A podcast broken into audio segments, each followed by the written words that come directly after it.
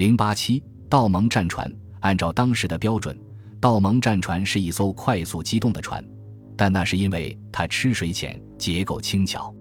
这艘船的干舷很低，只有一米，因此不适合海上航行。它可能会被两米高的海浪淹没，即使在温暖的几个月里，这种海浪在地中海也不是那么罕见。这使得一年中任何长时间的海上航行对道盟战船来说都是危险的，并且几乎排除了冬季航行的可能。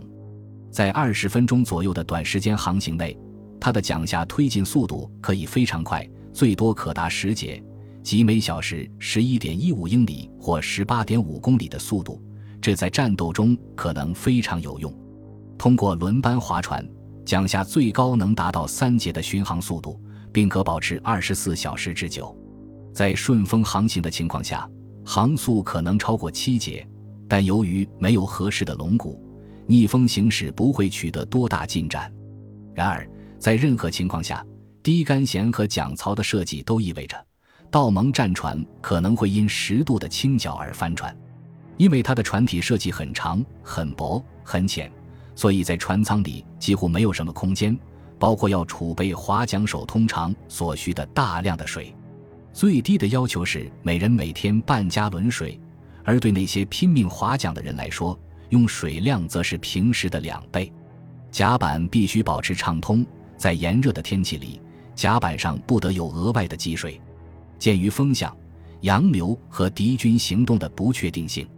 没有一个谨慎的船长会于离岸时在船中留下少于六百五十加仑的水，甚至最好储备两倍于此的水量。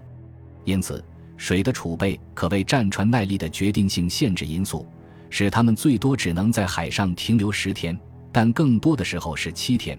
虽然他们强烈倾向于走沿海路线，而不是直接从海上过境，但点到点的航行路线还是缩短了。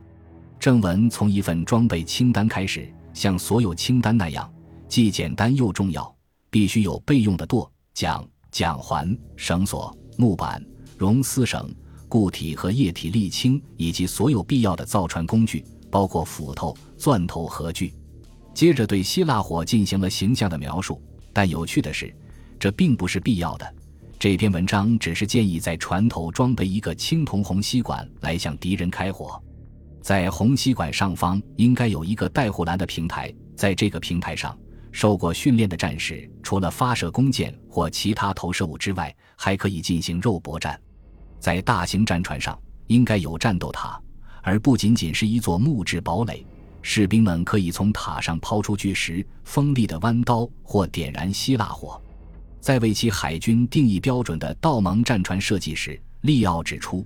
两层甲板上每侧都至少要有二十五个划船的长椅，可容纳总共一百名士兵。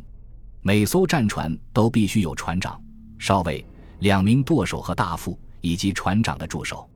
船尾最后两名桨手中的一名负责抽水机，另一名负责锚。船头应该有一名军官来指导那里的战斗，而船长他也指挥战斗部队，应该留在船尾，让船上所有人都能看见他。但需要保护他不受飞溅伤害，在那里，他既可以指挥战斗，也可以操纵战船，可以建造更大的船，能够容纳二百名甚至更多的士兵。下层的五十名负责划桨，剩下的一百五十名装备武器对抗敌人，但可能也要承担部分桨手的职能。体型更小、速度非常快的单桨战船被用于侦测，通常是在需要速度的情况下。辅助船只必须装备起来，以运输货物和马匹。运输后者需要专门的技术，装备吊车、腹部吊索，以避免马匹在波涛汹涌的旅途中受伤；为其包扎伤口，用添加橄榄油的饲料喂养它们。所有这些都是非常古老的技巧。运输马匹的专业船只自公元前四百三十年就被证实了。更广泛的说，运输工具携带所有的军用物资。这样战船就不必装载货物，它们可以提供食物、武器和其他必需品。辅助船只不仅需要为航行而装备，而且需要配备弓箭和战争所需的其他任何东西。高级桨手和所有靠近船长的人都将从头到脚装备起盾牌、长矛、弓、各种剑士、刀剑、标枪、头盔和盔甲。他们应该装备有金属头盔、护手和胸甲，就像在战场上一样。那些没有铁甲的人应该用两层煮熟的皮革作为自己的盔甲，藏身于前排战士后面。他们应该发射利箭并投掷石头。战士们不应该耗尽自己的精力，而是应该定期休息，因为敌人会趁士兵疲惫时进行攻击，并打败他们。萨拉森人最初抵抗攻击，然后当他们看到敌人疲惫不堪并缺乏武器、剑、石头或其他东西时，他们就变得傲慢，手持刀剑和长矛排成紧密的队形，斗志高昂地发动进攻。这篇文章要求指挥官从头到尾确保战士们得到很好的供给，因为在物资匮乏的状态下，敌人可以发起反击或勒索帝国的城市和人口。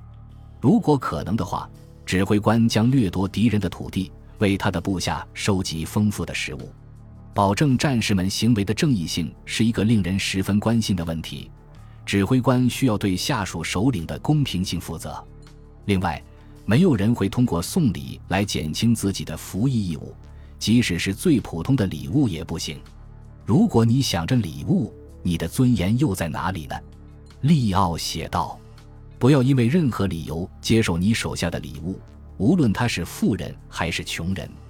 根据利奥著作第十九章的第二十二节可知，在君士坦丁堡部署有一支帝国舰队，其指挥官由一名总司令领导，还有单独的军区舰队。但凯比里奥和其他军区的指挥官也在帝国舰队司令的领导下服役。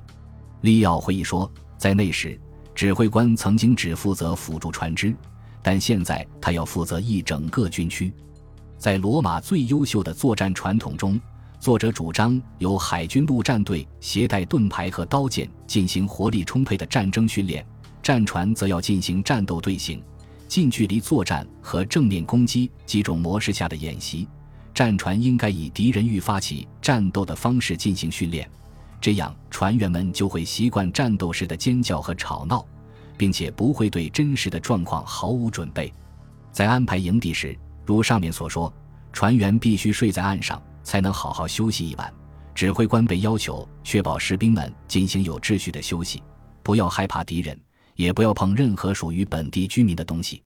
下一节呼应了拜占庭每一本军事手册中的建议：指挥官要避免战斗。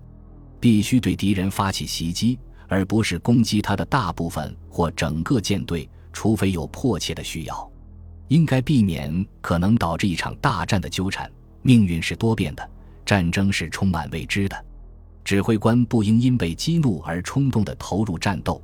当战船离得非常近时，战斗是无法避免的。因此，指挥官必须使他的战船远离敌人，除非他确信他在战船数量、武器。以及士气等各方面的准备上都优于敌人。如果战争的过程有需要，指挥官将在分散的地点以开放的队形部署战舰。如果他确信自己的部队是优越的，因此寻求战斗，但他还是不应该在自己的领土上对敌人发动攻击，而应该在敌人的领土附近发起攻击。这样，敌人就更宁愿逃往自己的领土，而不是进行战斗。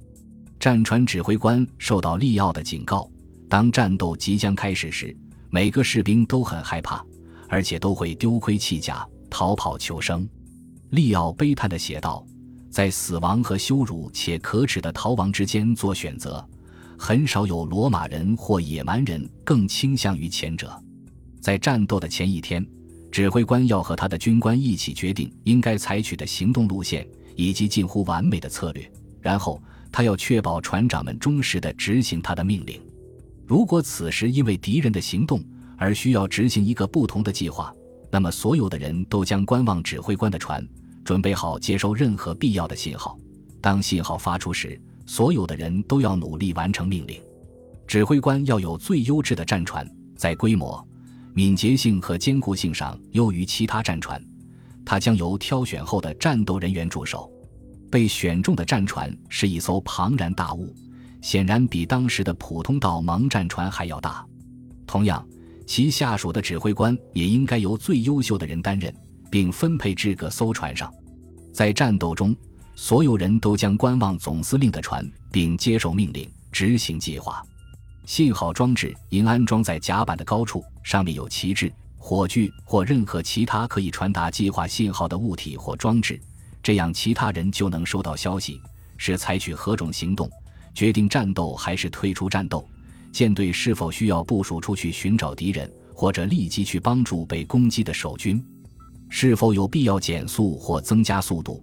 设置伏击或者避开敌人等等，根据这些信号，就可以执行指挥官所在战船发出的所有命令。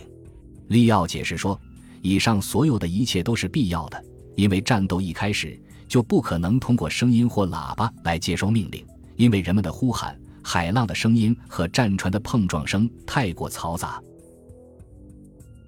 本集播放完毕，感谢您的收听，喜欢请订阅加关注。